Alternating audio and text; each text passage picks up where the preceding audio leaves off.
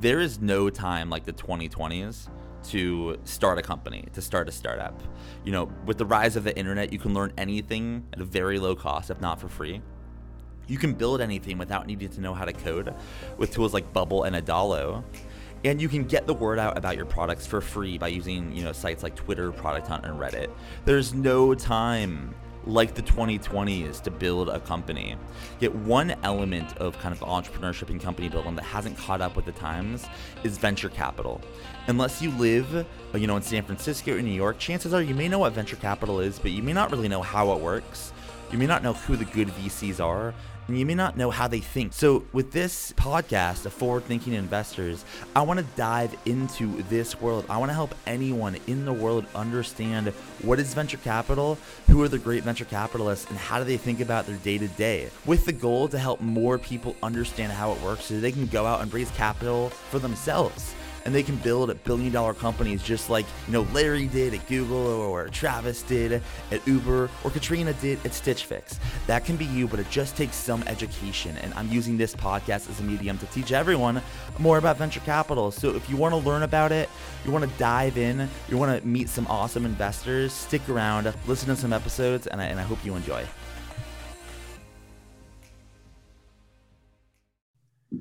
All right, how's it going, everyone? Welcome to another episode of Forward Thinking Investors. We talk to investors about markets, founders, and how they broke into venture. Today, I'm very excited to be talking to Gaurav Jain, who's a co-founder and managing partner of Afore Capital. Welcome to the show. How's it going?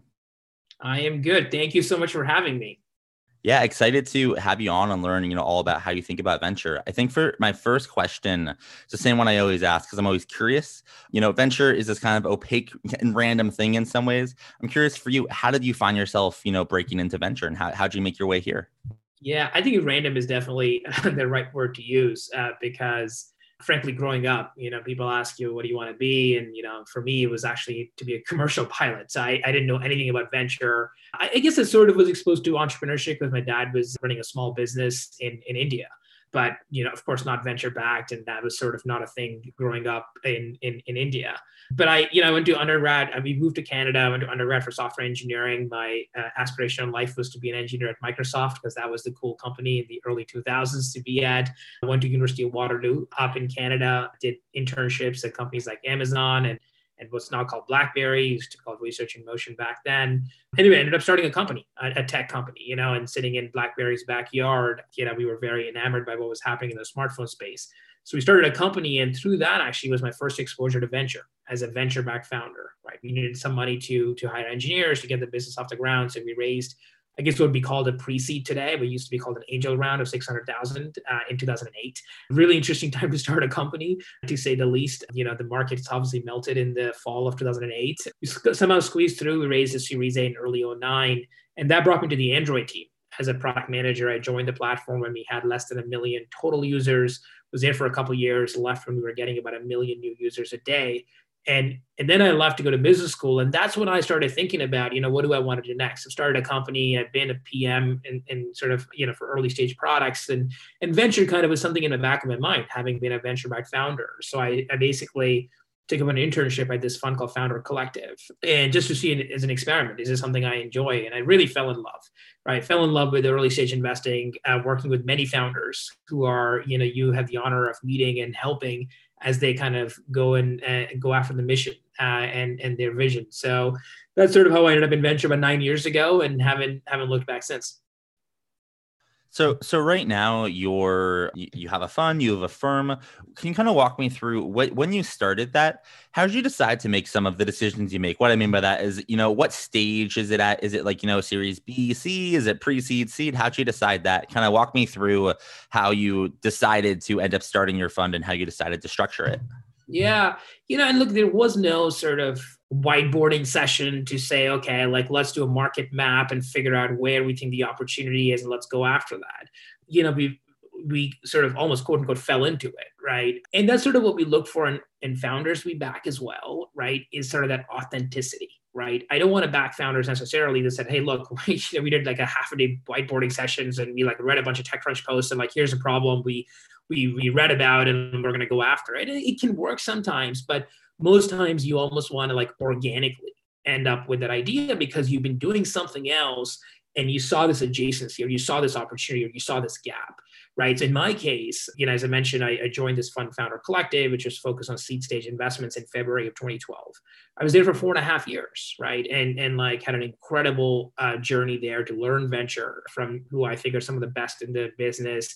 Had the opportunity to you know do seed investments in companies like Airtable or Cruise Automation or Firebase and a bunch of other ones. And over time, what I saw was this shift, right? The shift in what seed, the definition of seed, right? Where when I started in early 2012, seed rounds were this million, two million dollar rounds. Companies are very early, certainly pre product market fit, in most cases, pre traction. By the time 2015, 2016 rolls around, you know, I found myself and a lot of other seed funds in the same place. They would tell the same founders that they would have backed in 2012 or 2010 saying, like, look, I like what you're doing, I like your background, but you're too early right? You are too early for a seed round. Go raise an angel friends and family round of half a million, million bucks, build a product, get some traction, and then we can underwrite a two to five million dollar seed round. And, and sometimes the founders will turn around and be like, hold on, let me get this right. So I need money to get to traction, but I need traction to get the money. Like, how do I solve this? You know, catch 22 and i don't have rich family or friends to just you know bankroll me till I get there.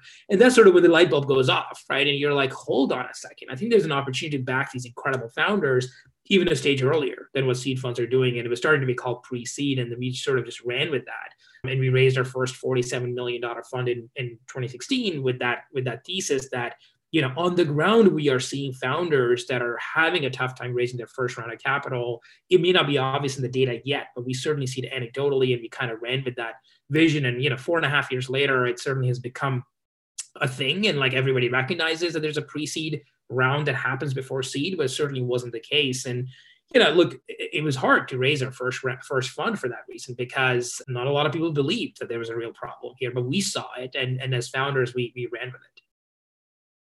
So, you know, and, and as one of the, these founders that was in this situation, you know, in the last year or two, like I, you know, I can speak for all the founders in that situation. We appreciate, you know, you starting um, the fund to fund, you know, the earlier stage founders. I'm curious for you as you as you kind of go on your day to day, as you look at opportunities, as you meet founders, do you kind of find yourself being more founder driven or or market driven or thesis driven, or how do you kind of kind of find the balance between um, those two, and how do you think about looking at opportunities through through those lenses? Totally, and like there's no one right way to practice venture, right? Everybody has their own uh, strategy. For us, it's very much founder driven and people driven and not so much market or thesis driven right? So we we almost we, we say to founders like look we look for founders that can point us to opportunities right? And say hey because of my previous experience i saw something. And then of course it's our job to diligence that and say do we believe that to be true? But we don't get too caught up with that. We we try to really diligence what the next 12 to 18 months may look like for this company but not the next five ten years because frankly and this is my opinion, my experience, like some of the best companies, even the founders can't like quite grasp how big this opportunity can be or how this company will evolve over time. To take an extreme example, if you look at the Uber, right, seed round deck, right, which my previous fund, Founder Collective, invested in before my time, so I can take no credit. But if you look at the deck, right, it talks about the market opportunity for Uber being $4.2 billion. And by the way, usually founders exaggerate, right, the market size. So you can imagine the founders probably thought the market size was like a billion dollars.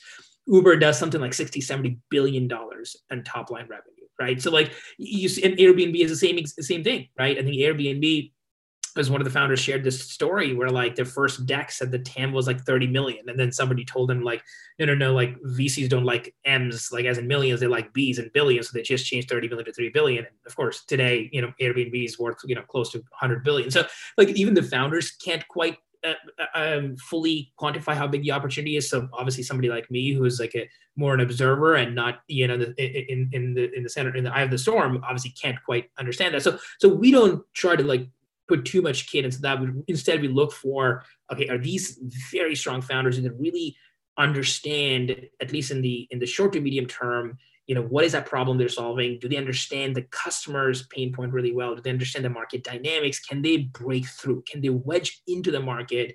And then do they have the ability to ask the right questions to to to take you know synthesize the data and look for adjacent opportunities, right? So if you look at Uber, they executed on the black car market really, really well. And then said, hold on, why don't we just stop at black car? Let's also do taxis. And then they did taxis. They're like, hold on, why don't we just stop at taxis? We can make anybody a taxi driver. If you have a car, you, sh- you, you can drive people around. Oh, hold on, why do we stop there? Now we can do food delivery. And you just, you sort of keep finding these new adjacencies. And, and that's what we look to underwrite at that stage because we're coming in so early. You know, these companies usually have no traction, certainly no product market fit. So you really try to understand, is this the right team to back? And are they in the right zip code to eventually find something interesting?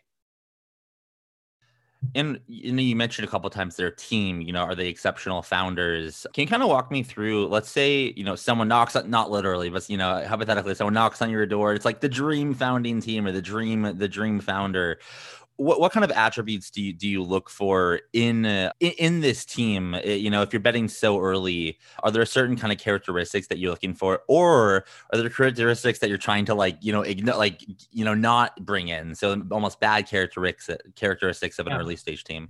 Totally and i just want to make sure i i clarify when you say dream team like there is no dream team on paper right? I think uh, some investors may think oh because you went to this school because you work at this company like we actually like don't you know give too much weight to that. But instead to us a dream team is when you spend time with them.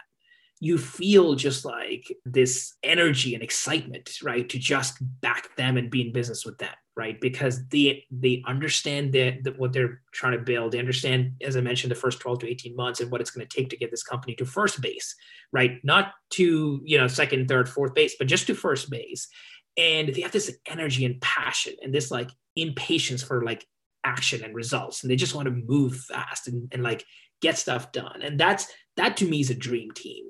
And you know what we try to avoid or you know certainly and look uh, we only focus on a very small part of like you know broader like entrepreneurial ecosystem. So again i don't want to prod, paint you know broad strokes that oh if you're starting a restaurant or like a bar like you know of course that's not a kind of founder we back but there's nothing wrong with that right? But we back founders typically going after software ideas that are you know exhibit if it works you know these non-linear kind of outcomes uh, where within 10 years you can go from zero to 100 billion dollars in, in, in, value creation.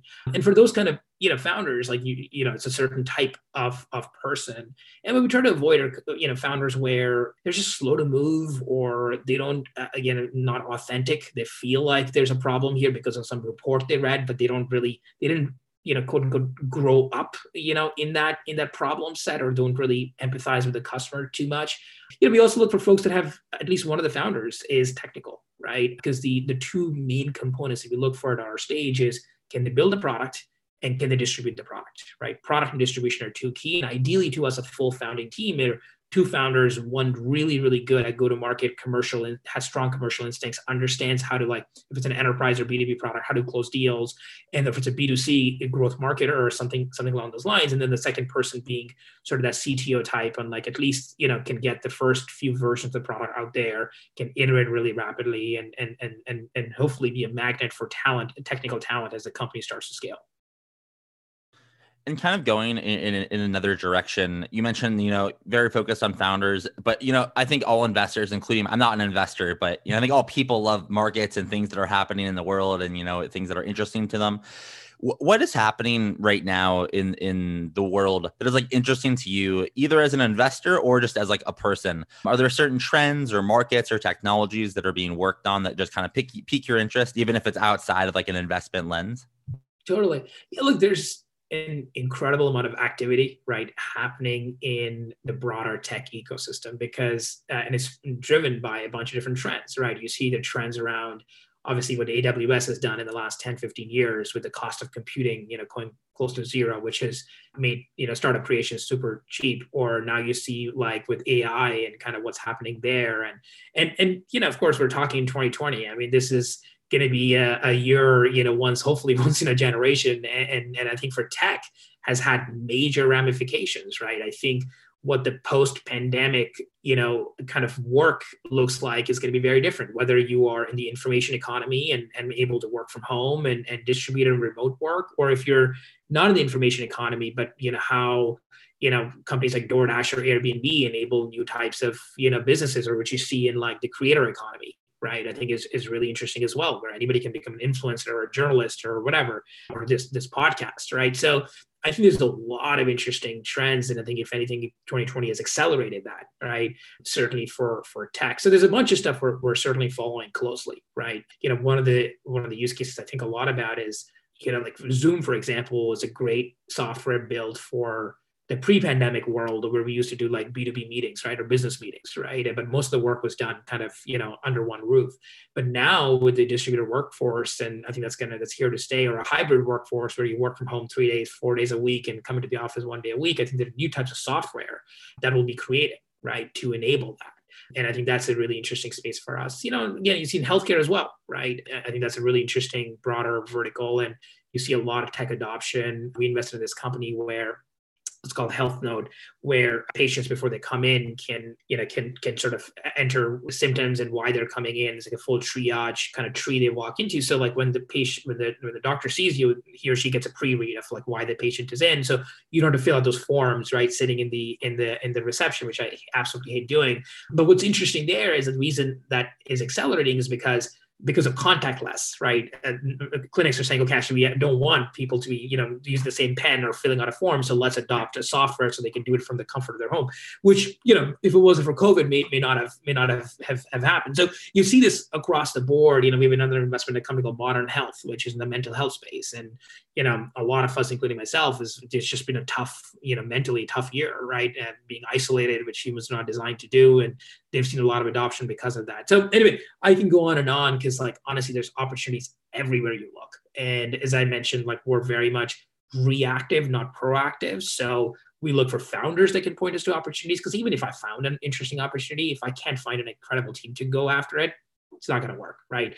You know, climate tech is another interesting one, right? I think with with the with the Biden administration coming in and with some of the stuff that EU has done, I think there'll be acceleration in sort of regulation and, and interest around that, which I think is great for for our world broadly speaking. So we invest in a company called Sinai that's helping companies decarbonize. Right? You hear Amazon, Microsoft, you know, Dow Chemicals, all these companies have said by 2030, 2040, 2050 they want to be carbon neutral. Well, how do you actually get there? Right? So like they're, they're building a software to essentially help you model and analyze that. So anyway, I can go on and on, but there's uh, if you're a founder, I, I, especially in a software founder, there, I don't think there's been a better time to be building a company company. It's like everywhere you look, there's an opportunity, and and the cost to experiment and learn has gone so low that you can get through ideas like at rapid clip. Right, 20 years ago, if you were starting a company, you wouldn't know if it's going to work or not uh, until you've burnt millions of dollars and you know months and years of your life but now within within weeks you can get to a customer you can see if it's going to work if they're going to pay and if it's not working you find something else let's say you got, you know, all, all these potentially first-time founders. They see what's happening. They're building companies, and they're ready to raise capital. What is one thing uh, for for my last question? What is one thing that you wish more first-time founders, or heck, just founders, knew about raising capital or about talking to VCs? That if they did know they would be better off. You know, they would raise more capital. They'd raise capital. Period. Do you kind of have any thoughts on on tips for the first-time fundraisers out there? Yeah. Yeah, I, I have lots of tips, and then partially because I've been on the other side as well, having raised uh, venture capital. And frankly, there's a lot of stuff I wish I knew when I was a founder that now I, being on the other side, being sort of as part in the game, like you you you pick up. In no particular order, I, I, you know one of the one of the first things that come to mind is especially early stages. It's a lot about storytelling, right? And because, like as I mentioned, like I don't know exactly how the market's going to evolve. I don't know how you know what other ideas you may find what I'm really trying to understand is like, is this the founder I want to back, right? And so much of that is like qualitative and not quantitative, right? So really think about why, how you would get the other person on the other side just so excited and energized about like what you're building and being able to demonstrate like that you've you've thought through to like second third fourth degree of detail right so when they ask you questions because the way i try to get that comfort is by asking a lot of questions and going deep and like I love founders that can go really, really deep with me, right? And you can tell they've been thinking a lot about this, and they really have a very you know uh, almost like muscle memory about like how how this this market or this this product operates. So i think that that's that's that's one. You know, the second one is like look i think venture capital is a means to an end. It's not an end in and of itself. I think a lot of founders get caught up in the vanity of like oh my friend raised this much and was on techcrunch and blah blah blah. Look it's it's it's it's it's just it's just a, one of many components that need to go right for for your business to be built and frankly in my opinion the best revenue or money coming into your company is customer revenue not venture revenue right so if you can if you can get customer revenue early on I think that's you you know selling part of your company to do so. And then B, when you're ready to raise venture, like your company looks a lot more attractive because like you now have clear willingness to pay and you understand kind of the problem you're trying to solve. And and I think you should only raise money when you think it can accelerate right? Your business right? It, it, it, it, it's like you're almost like the train is moving and now with some like feel like it move it faster but it shouldn't be a prerequisite right? It, what i hate to hear is like well you know i will quit my job once i raise venture or if i can raise venture. Well that's not great. Like i want to see that your conviction is ahead of like my conviction right? You have to believe in yourself first before i believe in you right? So i think i think that's that's another one that i think is is, is really important. I think the third thing i'd say is like you know uh, you have to understand like these journeys are long right? To build a great company like airbnb probably started with 2009 2010 it's like 10 11 years later now they're finally you know ipoing and which by the way is like one of the fastest growing companies right? So like a lot of their companies started prior to them and they're still around. And like point being like it's going to take a long time right to build a massive company and and you can't fire your investors right? I think an average marriage in America, I don't know, lasts like what seven years or something, and like company, your marriages with your with your investors will last longer, right? So like you've got to you've got to think think through like who you're selling a part of the company, who you're bringing on the cap table. Are these people you want, you know, with you for the next ten plus years, and hopefully multiple companies, right? I mean, there there have been examples where I backed a founder at seed and they they exited the business and they invested in our fund as an LP and then we invested in the next business. Like that's sort of the kind of relationship we look for and and you as a founder should should look for that as well. So you know, be thoughtful about, you know, who you're taking money from. Do back channel references on those investors, right? Just like they're reference checking you, you should reference check them and, and make sure they're supportive not only on the way up, but also when things are things are rocky. Anyway, those are probably three things that come to mind uh, right away. And, and look, these days with like blog posts and stuff, there's a bunch of these like people founders share stories. So like definitely do your do your do your part, do your research before before you take money.